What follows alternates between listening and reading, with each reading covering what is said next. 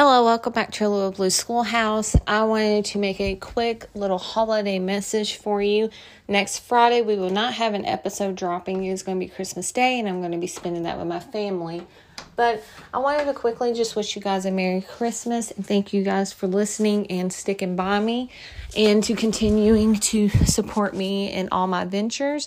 I wanted to remind you guys to spend time with your families this year, to put the distractions away put the screens down, the phones away, and to really make memories with your children. Um, and also remind you that it's not about all the things, um, it's not about the gifts or all the things you feel like you have to do on the checklist to make it a holiday season. But really, your children aren't going to remember that. They're going to remember you know, their mother spending time with them and getting on the floor with them and playing and spending time together and letting them bake cookies together and letting them try new things and all this to say, um, put the distractions away and to enjoy our children. Time is fleeting.